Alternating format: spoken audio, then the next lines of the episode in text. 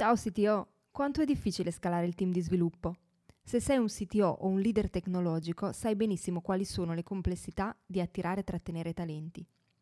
Per questo Alex Pagnoni ha creato il metodo Team Scaling di sviluppo collaborativo, in cui condivide le skill di una parte del proprio team tech per aiutarti a scalare anche nei momenti più difficili. Per saperne di più vai su www.teamscaling.it, scritto www.teamscaling.it www.it.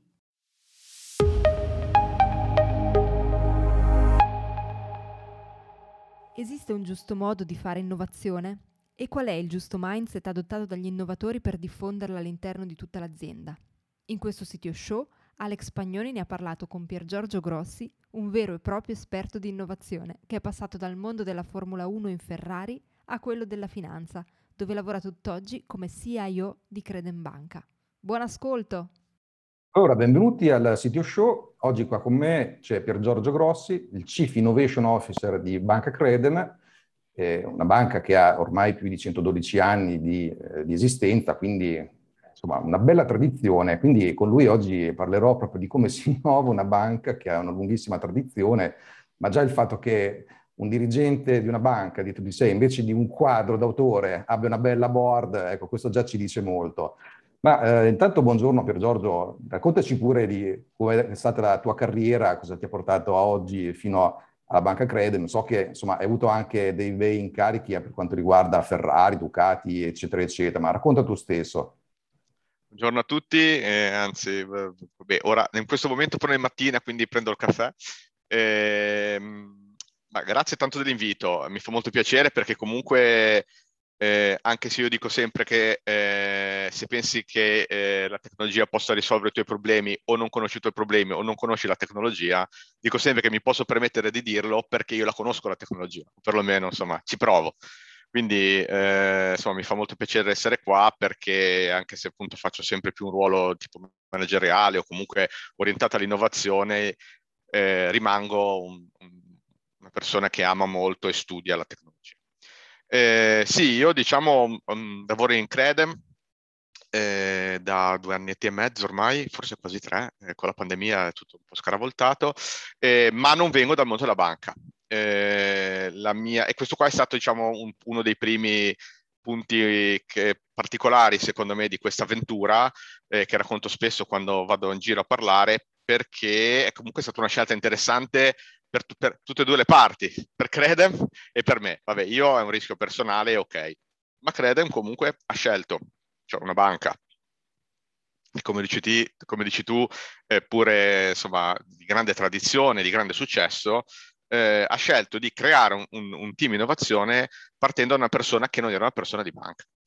Eh, qui, che direi che è un po' poi il, il, dire, la, la, potrebbe essere la sigla o il sottotitolo della mia vita. No? La mia azienda precedente era Ducati, io lo, lì mi occupavo di, ero CIO e mi occupavo di trasformazione digitale, quindi avevo il doppio cappello eh, di eh, Digital Transformation Officer e CIO.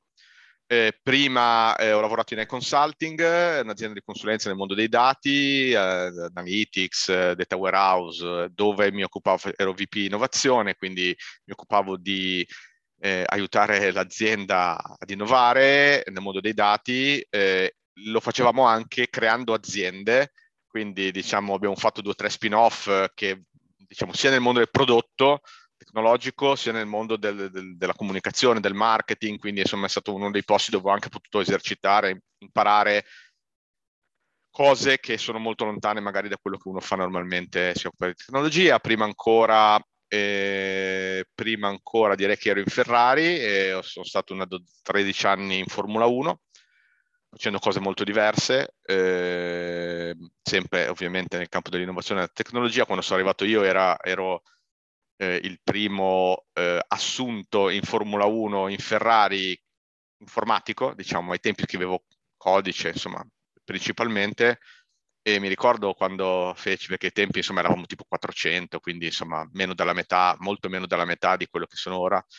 Eh, mi ricordo che facevo i colloqui sempre eh, signor Todd e, e, io quando mi chiese se ero un fan gli dissi ma guardi sì, però non, non ne capisco niente, eh, di, onestamente, no? di, di questa roba qua. eh, e lui mi disse non si preoccupi, di, di Formula 1 ne sappiamo noi, è importante che lei ne sappia di informatica che è un po' quello che poi sto portando in giro, no? Nel senso che ora io di banca ne so abbastanza poco, beh, ora un po' di più, ma ne so di altre cose, quindi eh, alla fine del 99, nel 99, quando andai in Formula 1, il signor Todd mi insegnò che comunque dall'incrocio di competenze diverse, di punti di vista diversi, poi nasce la performance, poi lì furono gli anni, diciamo, d'oro, nel senso che iniziamo a vincere a ripetizione e, e quindi insomma poi tutto evoluto, tante cose che magari parleremo anche dopo.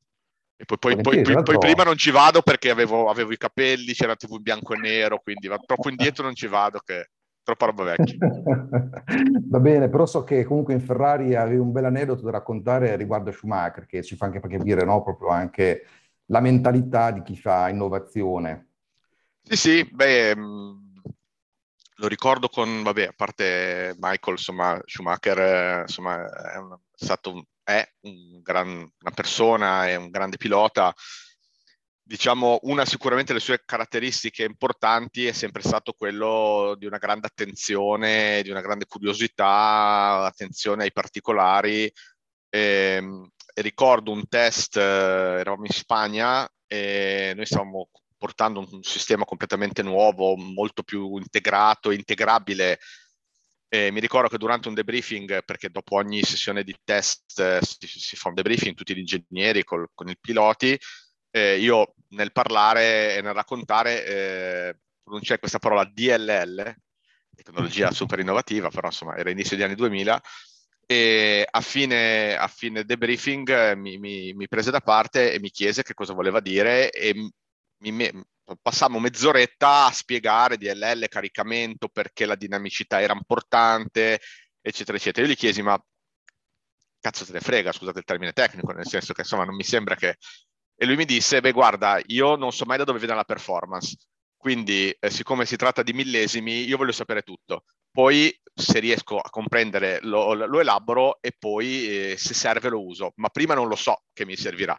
Quindi tu tanto raccontami poi de- decido io se mi serve. Quindi, insomma, un'altra di quelle lezioni che uno mette lì perché soprattutto quando si parla di innovazione o di performance al, al limite, diciamo, veramente è difficile, è molto difficile essere estremamente efficienti, no? Eh, è più un regno dell'efficacia, quindi per essere efficace non sai bene che, di quei strumenti avrai bisogno. Io dico sempre innovare un po' come entra- addentrarsi in una foresta, no? Cioè tu entri, all'inizio ci sono gli alberi, poi dopo qualche metro magari c'è una radura e va tutto bene, oppure c'è una montagna e allora devi scalare o, o, devi girare intorno, oppure c'è un lago e allora cosa fai? Fai una barca, nuoti, giri intorno, fai un ponte, cioè tu prima non sai esattamente e anche meno di esattamente di che strumenti avrai bisogno. Quindi è importante che costruisci un qualche cosa tanto di grande flessibilità e due un bagaglio che ti permetta di poter poi eh, fare scelte. Eh, quindi a- aprire opzioni, come direbbe Jacopo Romei, che forse conoscete in una delle sue newsletter sì, recenti, sì. ha parlato di, molto di opzionabilità come un KPI, no? E, ehm, insomma, e, e, anche Michael ai tempi credo che, cioè, forse non so quanto lo comprendesse, ma mi diede questa bella lezione. È un bel aneddoto questo, assolutamente. Tra l'altro, proprio Jacopo a breve sarà anche ospite con oh, noi nella community call del CTO Mastermind, quindi assolutamente avremo modo poi di fare una bella chiacchierata interattiva anche con lui. No, guarda, l'aneddoto che hai raccontato è molto interessante proprio perché intanto magari fossero così tutti gli intenti interni di, di un'azienda o di un'organizzazione, beh, è chiaro che lui è un super campione in tutti i sensi, però mi chiedo a questo punto che tipo invece di eh, approccio hai trovato in una banca che magari è abituata a ragionare in modi differenti, eh, anche per quanto riguarda chiaramente l'IT. E poi sappiamo che banche, assicurazioni e così via, chiaramente sono organizzazioni dove l'IT è veramente fondamentale. Cioè si può dire che in realtà una banca è IT, innanzitutto, oggigiorno. Però, nonostante questo, è chiaro che tra tutta una serie di, chiaramente, rigidità normative, certo tipo di cultura e così via, magari non è la bianca il primo tipo di organizzazione dove pensiamo che ci sia qualcosa di innovativo in sé. Come, come si fa a innovare a questo punto una banca? Cosa, cosa hai trovato? Ma allora, ehm, sono molto d'accordo su tutto quello che hai detto. Una banca, mm, ma devo dire ormai una fetta notevole di eh, industry sono alla fine ormai sempre di più delle software house mascherate, io dico sempre, no? Cioè non ce ne rendiamo conto, ma noi alla fine siamo una software house eh, che, che, che, fa finanza, come esattamente poi sono le nuove, tante delle nuove banche, no? Eh, poi ovviamente è molto più complesso, qui ci sono tante componenti, ma sicuramente la performance ormai di queste aziende è legata 100% alla performance eh, e alla qualità del tuo, della tua tecnologia e del tuo processo.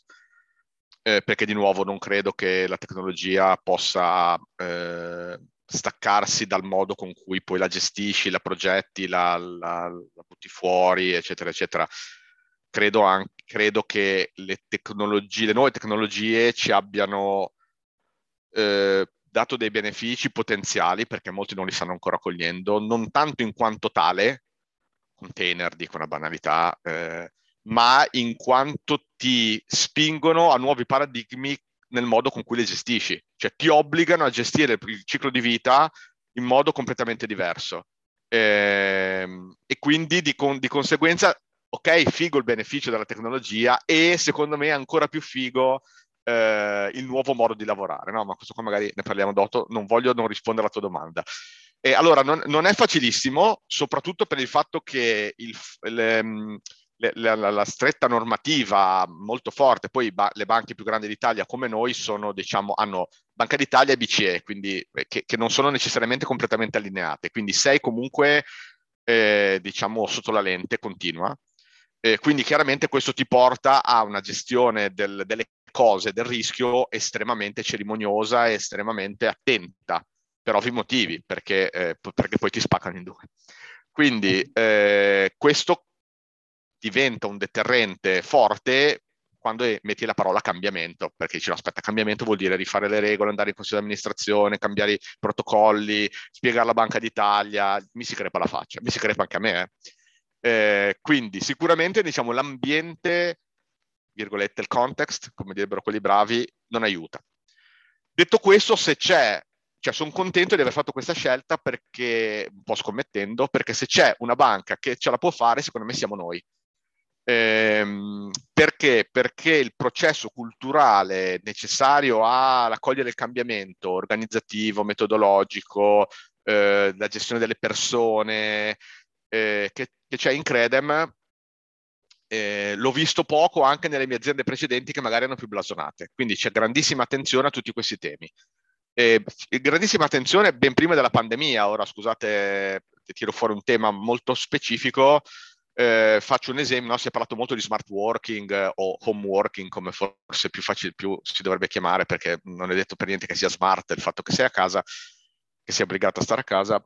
Eh, noi per esempio avevamo già fatto migrazione a tutta la suite Google, eh, posta, calendar, eh, eccetera, eccetera, un paio d'anni prima, ovviamente senza sapere che ci sarebbe stata una pandemia, eh, e fra i primi in Europa, quindi con tutti i rischi anche lì e tutti i problemi normativi. Eh, avevamo già un 30%, se non ricordo male, di persone che avevano già un contratto di, di, lavoro remoto, quindi che potevano lavorare alcuni giorni alla settimana a casa, che poi non lo facesse quasi nessuno, cioè, che lo facessero in pochi è anche vero, perché lavorare da casa era un po' sfigato. Bande- ora siamo dall'altro lato, no? che lavorare in ufficio è da sfigati, quindi diciamo, pensate come ci ha cambiato la, la, la pandemia, no?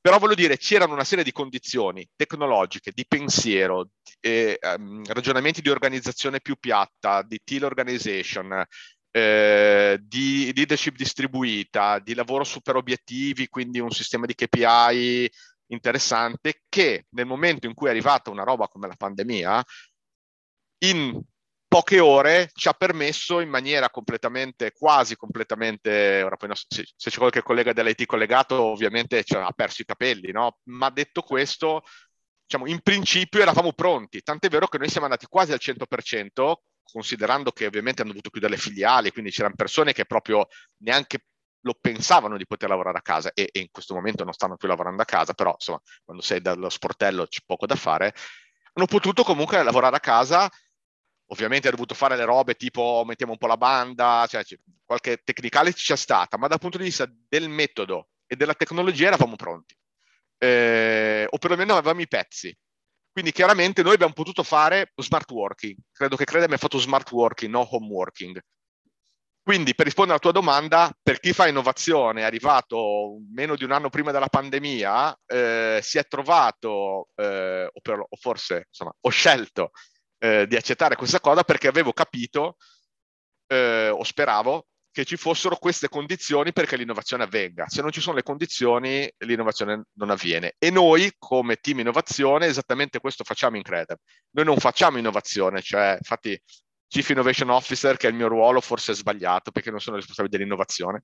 Io sono il responsabile di quelli che ti aiutano a fare innovazione. Quindi la nostra missione è far sì che l'innovazione possa svilupparsi dove serve soldi mettiamo soldi, dove serve persone mettiamo persone, dove serve metodo mettiamo metodo, dove serve rompere le scatole rompiamo le scatole, dove serve rischiare rischiamo, dove serve prendersi la colpa ci prendiamo la colpa. Quindi è questo tipo di iniezione che facciamo in un tessuto che è già un pochettino più pronto di altri per assorbirlo. Facile? No. Veloce? No. E funziona? Sta funzionando. Molto interessante quello che dici, perché tra l'altro non mi aspettavo che una banca come Credem già da tempo avesse fatto anche il salto, addirittura la, la suite di Google, che noi stessi qua usiamo da, da più di dieci anni, però ecco, mi, mi, fa, mi, fa, bello pensare che una banca come Credem eh, usi proprio strumenti di questo genere. Quindi capisco cosa dici, di vedere se la realtà in cui andare a lavorare è almeno predisposta a questa innovazione. Da quello che mi hai detto mi sembra che effettivamente siano dei segnali assolutamente importanti questi che hai detto. Ehm, sì, guarda, scusa, se ti, po- se ti, posso, abbi pazienza, se ti interrompo. Certo. Eh, insomma, io ho un'età, eh, quindi a un certo punto eh, non ho ancora ben capito cosa faccio da grande, però cosa farò? Però quello che ho capito è che non c'ho mica tanta voglia, cioè non c'ho voglia delle menate.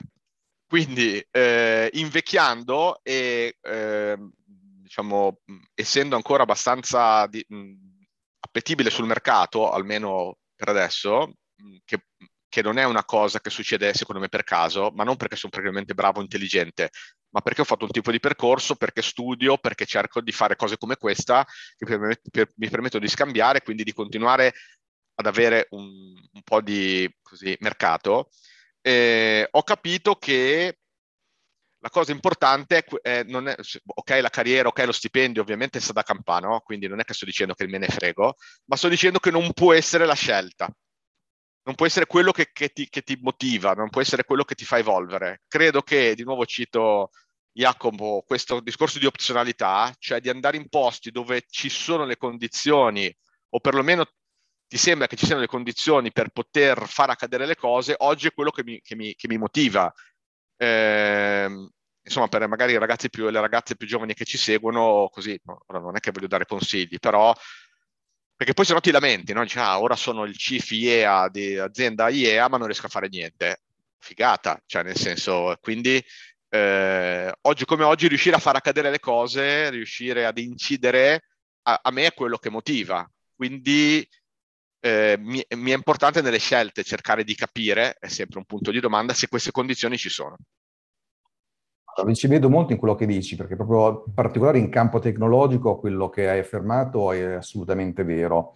Eh, un, infatti non ci si può fermare soltanto al titolo o alla RAL in sé, in questo campo qui se si vuole avere un tipo di carriera più che soddisfacente. Infatti vedo nelle persone di maggior talento è quello che alla fine è il trend, è proprio questo qui. Infatti anche qui di nuovo dico quasi sempre, alla fine è anche il campo tech nelle sue varie ramificazioni, che sia più tecnologico o più di innovazione, dove comunque vengono sempre create nuove cose che poi si estendono anche ad altre aree aziendali, cose innovative come comunque il fatto di avere anche un tipo di lavoro soddisfacente non è una cosa scontata, ecco, purtroppo ancora. Quindi, sì, tutt'altro. Poi ovvio, insomma, eh, eh, cioè, fai pre- mi dicono eh, fai presto tu, no, capè, fai presto tu, però insomma di nuovo uno poi decide, no? Eh, cosa voglio fare nella vita? Voglio fare mm, più soldi possibile, più nome strano possibile o più cercare di rompermi meno le palle possibile. Ecco, io sono in questa, almeno in questa fase della vita sono in quella fase lì rompermi le palle nel senso sì. che cerco di fare cose con persone non tossiche, ambienti eh, che, ispirano, che mi fanno crescere e che mi tengono acceso il cervello perché la giornata è lunga, il smart working è ancora più lunga, quindi... Cioè... Vero. sì, sì, ma c'è comunque un, una certa età alla quale ci si arriva, ci sono arrivato anch'io del non avere tante menate, capisco cosa vuoi dire. Bene, bene, ma poi guarda, prima hai detto anche un altro concetto che mi è piaciuto molto, no? che in realtà non siete quelli che fanno innovazione in sé, ma quelli che aiutano gli altri a farla, no? Quindi anche per quanto riguarda la parte più tecnologica della banca, quindi anche lì ti, immagino che lì abbiate comunque spesso un certo tipo di interazione, perché cioè, se quella parte di azienda non è agile, non è innovativa, eccetera, cioè è chiaro che a sua volta diventa una palla al piede per tutto il resto dell'organizzazione, quindi anche lì mi chiedevo che tipo di dinamiche hai trovato e da quale altra parte poi invece sei riuscito a portare proprio per innovare anche la parte tecnologica della banca. Ma guarda, ehm, sì, sono molto d'accordo su quello che hai detto. Una cosa che io cerco sempre di fare, qui ancora di più per questo ruolo un po', diciamo, sia per come è messo, quindi molto apicale, quindi non sono dentro l'IT, dentro il business, quindi i, i, miei papà, diciamo, sono papà trasversali, quindi nessuno mi vede eh, come un nemico, non necessariamente però mi vedono come un amico, no? Quindi eh, la cosa che ho cercato di fare anche personalmente da subito eh, è stata quella di eh, cercare di non essere percepito come un nemico. Quindi sicuramente, insomma, cerco di essere un po' fastidioso e lo dico sempre dicendo credo che sia un po' parte del mio lavoro dire le cose che magari voi non dite perché non potete, troppi anni che siete qui, eh, per ruolo non lo potete dire, eccetera. Io cerco di dirlo, eh, ma con questo non vuol dire che quindi vado contro.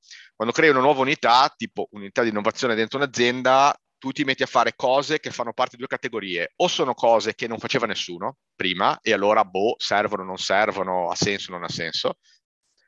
Due, ti metti a fare cose che qualcun altro pensa che era il suo lavoro. Poi lascia stare che nessuno lo facesse quel tipo di lavoro. Però se, certo. se, se, ovviamente si inizia a dire ah ora guardo un po' tecnologie innovative, ovviamente quelli delle IT dicono no aspetta, tecnologie siamo noi. Se inizia a dire ah guardiamo la relazione col cliente, quelli del marketing dicono no aspetta, ma la relazione col cliente siamo noi.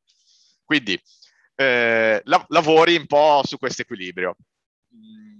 Qui ci, quindi, Sì, mi pare di capire che a questo punto comunque c'è anche una grossa componente culturale nel portare innovazione, oltre che meramente di, no, di tecnologia o processo. Guarda, eh, di nuovo, come, dico, come ho detto prima, forse un po' me lo posso permettere per, per, per la mia competenza, il mio passato, più che forse la competenza attuale, veramente raramente. Cioè, il problema tecnologico arriva sempre dopo, secondo me. Gran, cioè, intendiamoci, senza quella roba lì, oggi certe cose non si possono fare ok? Quindi, eh, ma il cambiamento è culturale. Di nuovo, credo che tante cose tecnologiche che sono venute fuori negli ultimi 15 anni non siano di valore solo per la tecnologia, ma siano di valore perché ci hanno aiutato a fare le cose in modo completamente diverso, quindi nuovo cultura e approccio. E, e devo dire che con l'IT eh, ho cercato veramente di, di, di avere quella relazione lì, cioè tecnologia a casa vostra, io non mi permetto di dire niente, con voi mi permetto magari, voi colleghi, se sono collegati, vi saluto, ovviamente di interloquire, ma non è una scelta mia, non è casa mia, eh, non ci penso neanche. Quindi tanto chiariamo subito eh, di, chi, di, chi, è la casa e chi ha la responsabilità di cosa. Quindi no, non minaccia, ma non minaccia perché lo credo ma cre- credo che sia sbagliato a prescindere perché uno dei rischi di chi fa il mio lavoro è quello di diventare l'IT parallelo o il marketing parallelo. Quindi, ah, quelli dell'IT non me lo fanno perché c'è la lista lunga così e io sono il punto 36, me lo fai tu. Eh, finisce così, no? E allora dici che, che quindi che, che, faccio? Faccio una banca nella banca? Eh, quindi non ha nessun senso. Lo stesso il marketing, no? Nel senso, ah, non, non capiscono sta cosa qua, perché non la fai tu? Vecchio, no, non funziona così eh, come ti posso aiutare perché quel punto lì non sia il 36, come posso aiutarti perché troviamo il budget per farlo lo stesso, come, possiamo, come ti posso aiutare per, per, magari trovare una startup che lo faccia e così l'IT eh, lo può magari integrare e cresce imparando una cosa nuova. Quindi io mi pongo sempre da quel punto di vista lì. Come ho detto prima, eh, veloce no, nel senso che è ovvio che se io potessi mettermi in un angolino su un prodotto bancario di qualunque natura e costruirmi la, la, la banca, diciamo, da zero, probabilmente andrei più veloce, io nel senso di chiunque si occupi di, di quella roba lì. Ma è quello che vogliamo?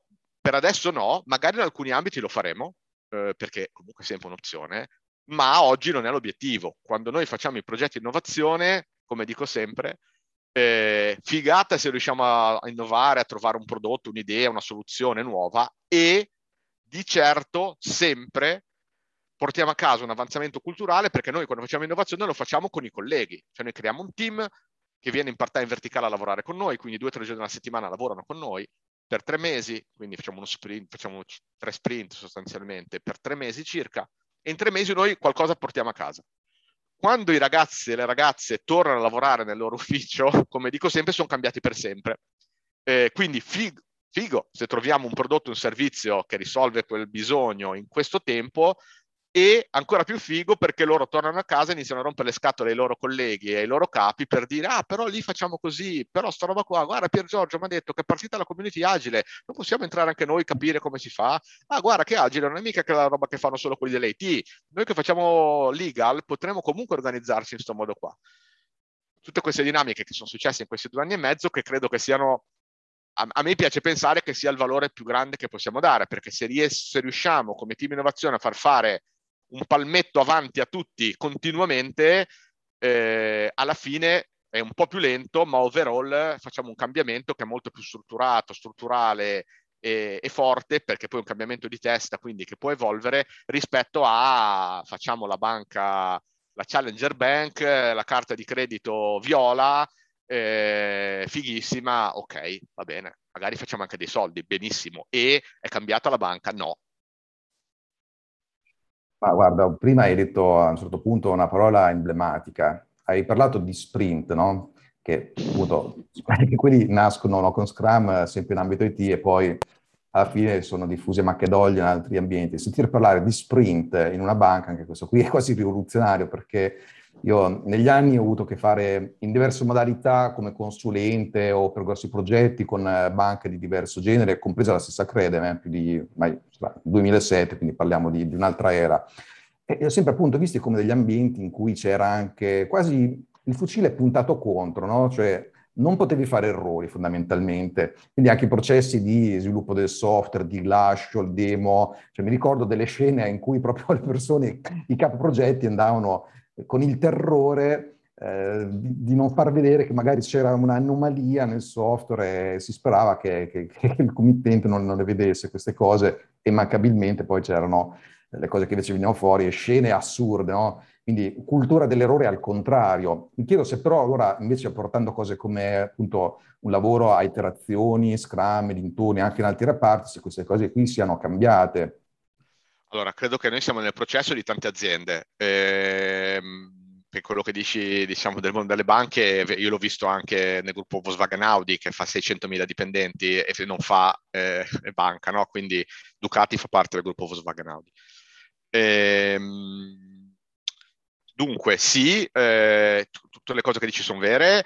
Noi abbiamo, siamo partiti con, eh, diciamo, i primi team agili dopo due mesi, tre mesi che io ero arrivato, perché comunque fa parte della mia cultura, io da lì vengo e, e, o perlomeno mi sono evoluto professionalmente, ancora, come dico sempre, ancora prima che ci fosse un nome, perché in Formula 1 c'è una gara ogni due settimane, eh, che voglio dire, pa- parla da sé, e noi lo facciamo nel 99, la già il manifesto del 2000-2001, eh, quindi 2001, diciamo... Sì. Eh, esatto, quindi diciamo, eh, facevamo agile senza saperlo, eh, poi ho avuto il piacere insomma, di avere tanti ospiti tipo David Anderson, Kent Beck, eccetera, in Ferrari che ci volevano, no, quando loro dicevano ah sta roba qua, cioè, non viene a vedere che noi lo facciamo già, eh, quindi insomma è stato molto interessante. Quindi io sono cresciuto così. Quindi appena arrivato abbiamo iniziato, ho, ho iniziato personalmente a, co- a, fare coaching dei primi team eh, e abbiamo cercato di nuovo di farlo in maniera, fammi dire, bottom up, no? Nel senso che eh, c'è poco da fare la transizione agile, eccetera. Facciamo, lavoriamo.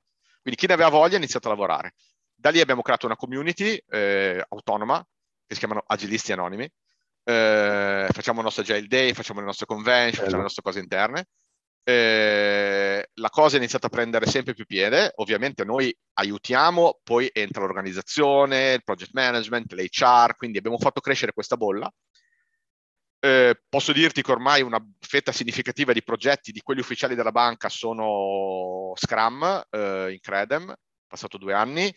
Eh, probabilmente nei prossimi 6-8 mesi fra 6-8 mesi potrò dire che tutti i progetti, tutti quelli che ha senso, quindi probabilmente tutti partono e fatti modo, saranno fatti in modo agile. Ovviamente grandissimo contributo da parte dell'IT che eh, ha avuto, ci ha creduto e ha avuto voglia di eh, cambiare, di evolvere, di sperimentare, di lavorare molto sulla parte DevOps, no? che è la parte poi, insomma, che, che poi tutto bello, però poi il tubo deve andare alla velocità della luce, devi andare, insomma, tutte le cose che sapete meglio di me, e quindi ha fatto un gran lavoro, stanno facendo un gran lavoro, ovviamente non in tutto, perché in certe cose ci sono delle complessità per cui fai fatica, ma stiamo crescendo a una velocità incredibile. E il bello è che questa cosa qua sta sempre con questa modalità molto diffusa, cioè nel senso noi lavoriamo sotto con i team, ma poi lavoriamo col, col CDA, il consiglio di amministrazione. Io regolarmente vado in consiglio di amministrazione a con la scusa di raccontargli qualche progetto, in effetti facciamo un po' di, ma, ma insomma lo sappiamo tutti,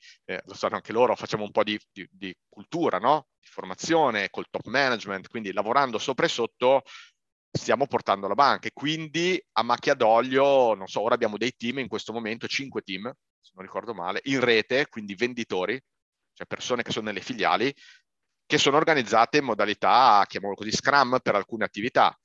Eh, quindi e lo stiamo sperimentando. Noi abbiamo insomma svariate migliaia di persone in tutta Italia, eh, siamo su tutto il territorio nazionale, quindi ovviamente anche lì io non amo, no? Ora truppe camellate, da domani cambiamo i nomi, non sei più capoprogetto, ti, ti chiami product owner o scrum master o quello che vuoi, non mi piace e sto cercando di combattere perché poi la grande azienda tende subito no, a far partire la macchina del ah, ora facciamo la transizione, respira nel sacchetto un attimo, costruiamo solidità di processo, di cultura, perché poi sappiamo che ogni azienda è fatta diversa, quando siamo un pochettino più solidi, allora poi magari forziamo anche un po', perché poi a un certo punto devi anche fare delle scelte, se no poi eh, non riesci ad incidere, no?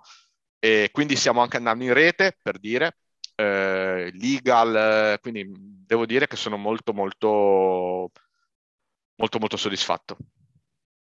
Bello, bello, questo qui è assolutamente bello quello che hai raccontato, addirittura fare cultura anche in con la scusa di raccontare progetti, questo è un bel modo per eh, insinuare innovazione dove poi spesso in realtà serve anche di più perché anche qui molte, molte tematiche devono partire assolutamente dall'alto.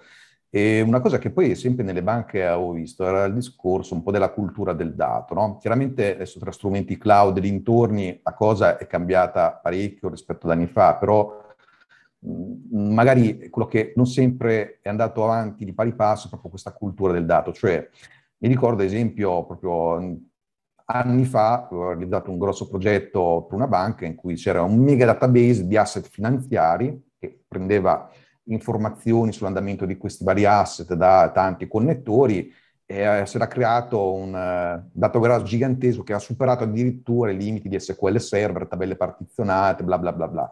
Eh, però quello che mancava, ho visto, era un po' l'idea di come gestire correttamente un po' questi dati anche un po' a livello proprio di, di informazione, di come condividerli, eccetera.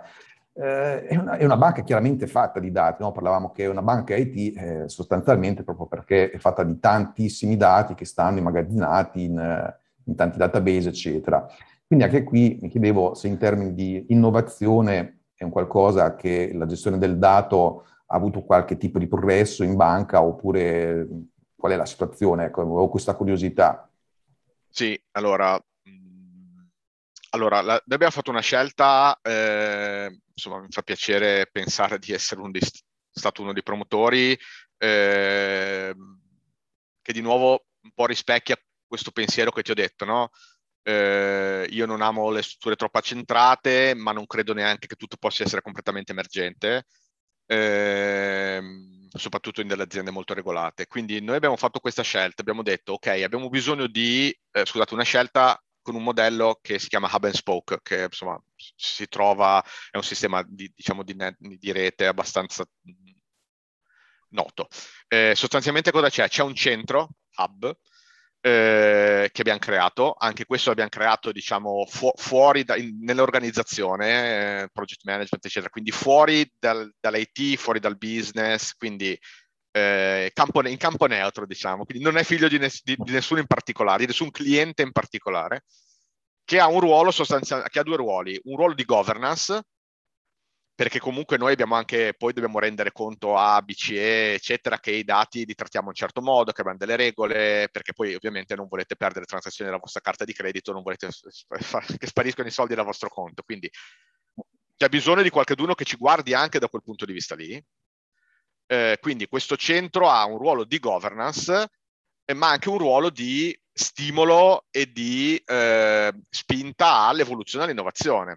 Quindi non, eh, è proprio un team fatto ad hoc dove ci sono anche dei data scientist, dei data engineer, data visualization, quindi ci sono componenti, tutte le componenti che servono per eh, fare un buon team dati, ma un po' come noi in parte lo fanno, in parte lo fanno fare. Perché? Perché poi abbiamo deciso di lasciare negli spoke, quindi i satelliti, quindi non so, il CRM, i rischi, i crediti, quindi tutti gli owner di dati, li abbiamo lasciati, diciamo, nelle loro aree Ovviamente con questo doppio, se volete, legame, no? loro fanno parte di questa area, ma sanno anche in qualche modo parte del team dati, quindi coordinati e sincronizzati con questo centro hub eh, e quindi con la stessa eh, governance, sharando tecnologie, eccetera, eccetera, gli hub stessi sono responsabili del loro dato, ma diventano in quest'ottica hub and spoke fornitori virgolette per gli altri, quindi ognuno diventa in qualche modo, non è i dati sono i miei, me li faccio io, se ti servono i dati dei clienti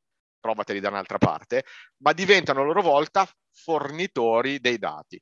Sotto c'è un layer, sotto solo perché nello stack tecnologico, non per importanza, c'è la tecnologia, quindi c'è un team dati all'interno dell'IT che sincronizzato, quindi uno degli, se volete, uno degli spoke in qualche modo, che è sincronizzato in, con questo team, eh, diciamo, centrale, eh, che si chiama DAT, ehm, si coordina per fornire e collaborare a fornire le soluzioni tecnologiche, quindi fare le scelte cloud on cloud, usiamo Power BI o, o Tableau, eh, ovviamente nel rispetto poi che se là serve un'altra cosa cerchiamo di evitare di fare quelli che non la, la, scel- la banca ha scelto quello, cioè ho capito, eh, non, non, va bene.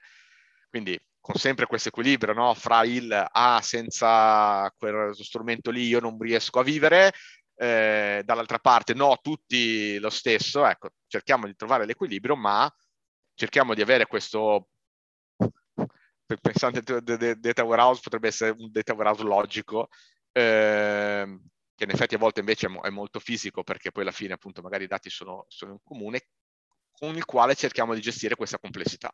Funzionerà? Non lo so, è un annetto e un po' che esiste questo modello.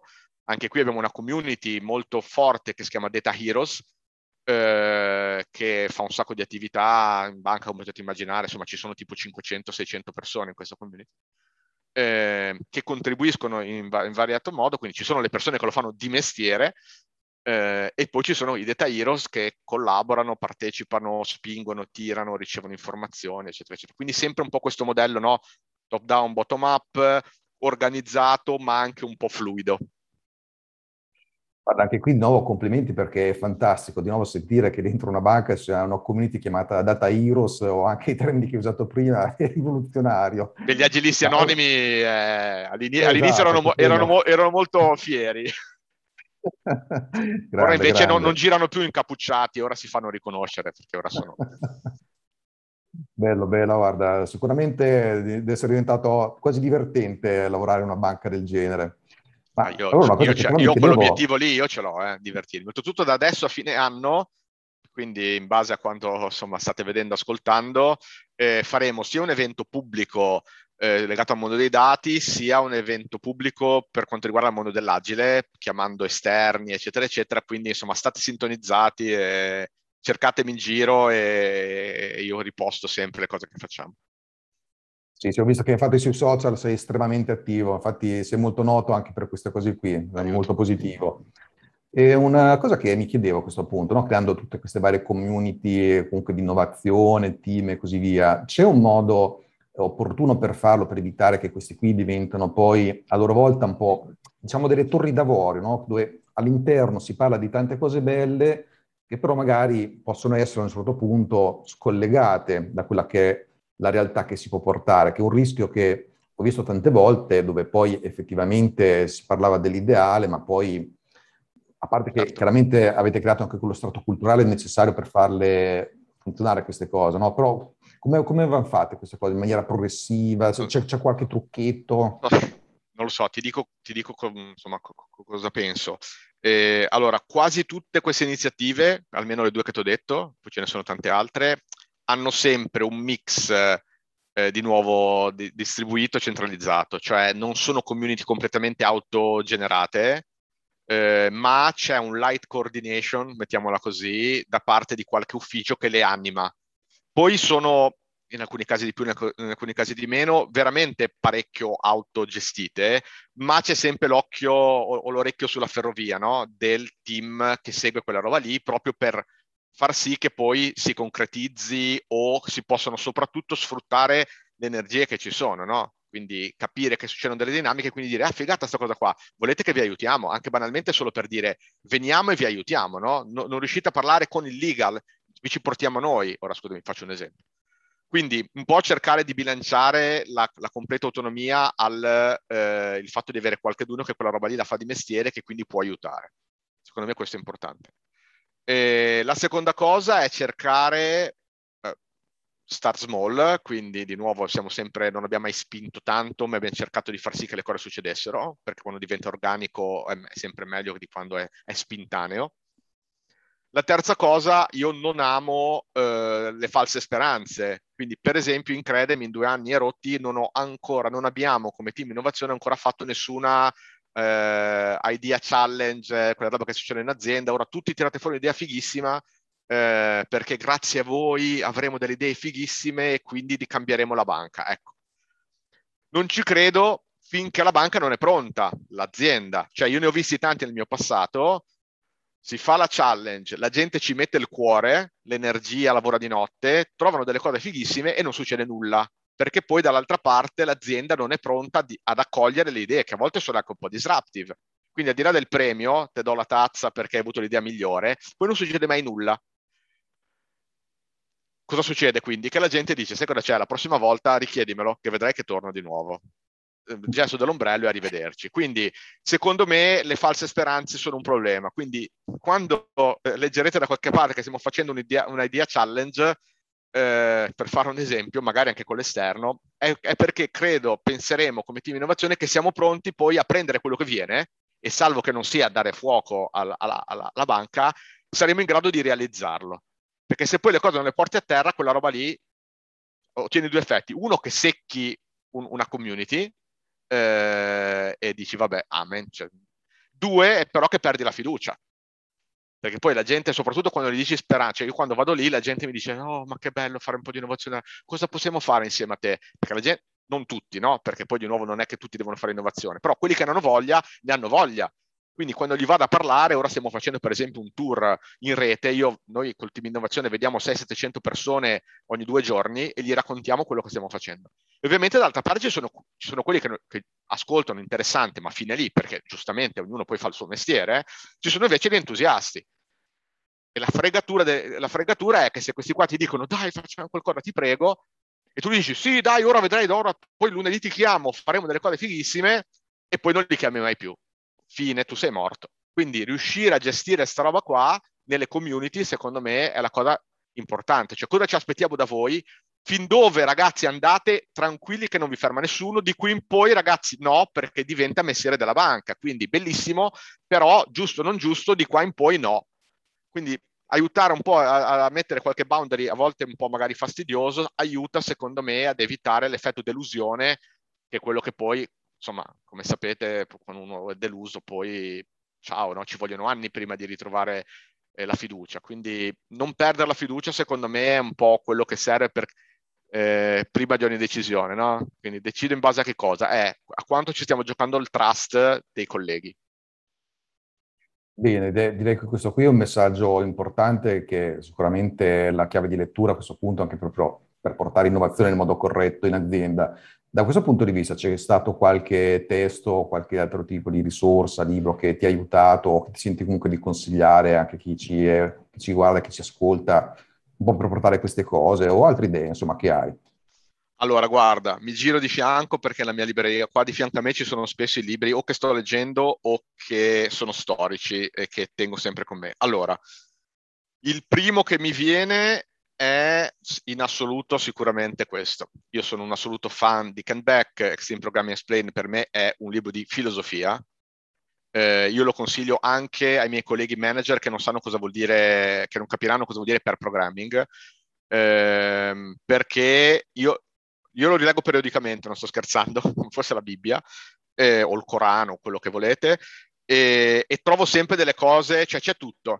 Ehm, c'è tutto, per qualunque tipo di cosa. Insomma, c'è tantissimo dell'agile, secondo me, è qua dentro. Quindi ve lo consiglio e leggetelo in maniera approfondita e rileggetelo. Ehm, seconda cosa che mi viene è l'ultimo libro che non lo trovo qui di, eh, di, Elon Musk, o meglio, eh, si chiama Lift Off se non mi ricordo male, racconta i primi anni del, eh, di SpaceX eh, non, non, l'ha scritto lui, ma insomma lui ha intervistato spesse volte. Eh, è bellissimo libro, è in inglese, spero che non sia un problema. For- non so se c'è anche in italiano, ma è uscito da poco, quindi potrebbe, probabilmente no. Perché? Perché di solito quando parlo con la gente di agile, con, con quelli che insomma che non, che non lo praticano, spesso la risposta è eh no, ma sai da noi, eccetera, eccetera, oppure eh, la, la, famosa scienza dei razzi, no? Ecco, lui ha fatto agile con i razzi, letteralmente. Quindi se voi vedete quella storia lì, quella storia lì è l'applicazione della testa eh, dell'agile o dell'in startup, eh, tipo quest'altro libro qua che è venuto in mente adesso di Eric Rice, che magari conoscerete, ha applicato quella testa lì, ora sta crollando tutto, nel mondo dei razzi. Quindi se lo fa Elon Musk con i razzi, porco Giuda, col vostro softwareino, eh, potete fare anche voi. Vero. Finisco, se mi, se mi apri sui libri non finiamo più, su quest'altro qua, che ho appena finito di leggere, e ora ve lo leggo, si chiama Football Hackers, The Science and Art of a Data Revolution, e racconta la storia degli ultimi anni di come vengono applicati i dati al calcio. Io amo molto motor, lo sport e mi piace la tecnologia, quindi quando trovo roba che incrocia il mondo della tecnologia e il mondo dello sport, lo leggo. Eh, I miei colleghi mi chiedono sempre ma perché? E io rispondo come Schumacher, non lo so dove verrà la performance, quindi io lo leggo. È un bellissimo libro, Football Hackers, se vi piacciono i dati, vi piace un po' il calcio, lo sport, qua trovate i primi vagiti secondo me di una scienza eh, interessante del mondo dello sport, del calcio, sono indietro, come dicono in Emilia, come la coda del maiale, ma iniziano ad esserci dei vagiti, libro interessante. Direi bellissimi consigli questi, poi il fatto che siano in inglese è tanto meglio perché comunque alla fine, soprattutto nel nostro campo di dintorni, le informazioni migliori sono disponibili in inglese e quindi assolutamente va bene. Ma niente, guarda Piero Giorgio, grazie mille intanto per il bel racconto che hai fatto anche del percorso, anche da prima di Credem, chiaramente di, di innovazione, sono tutte esperienze assolutamente utili, importanti e, e, le vedo collegate loro volte proprio alla constatazione che hai fatto tu, no? ce l'ha fatto Elon Musk con i razzi di implementare Agile, lo possiamo fare ovunque, anche in una banca e dintorni, quindi lui è la dimostrazione vivente che le cose si possono ottenere. E per il resto, niente, grazie ancora per la partecipazione e per i consigli e spero di riverti ospite in un'altra occasione e a presto. Grazie molte, permettimi solo di salutare Matteo Stevani che è colpa sua se sono qua, fa parte della vostra community da tempo, quindi grazie Matteo, insomma sto cercando di godermi al massimo dalla community, grazie, grazie a tutti. Grazie a te, a presto, ciao Pier Giorgio. Ciao.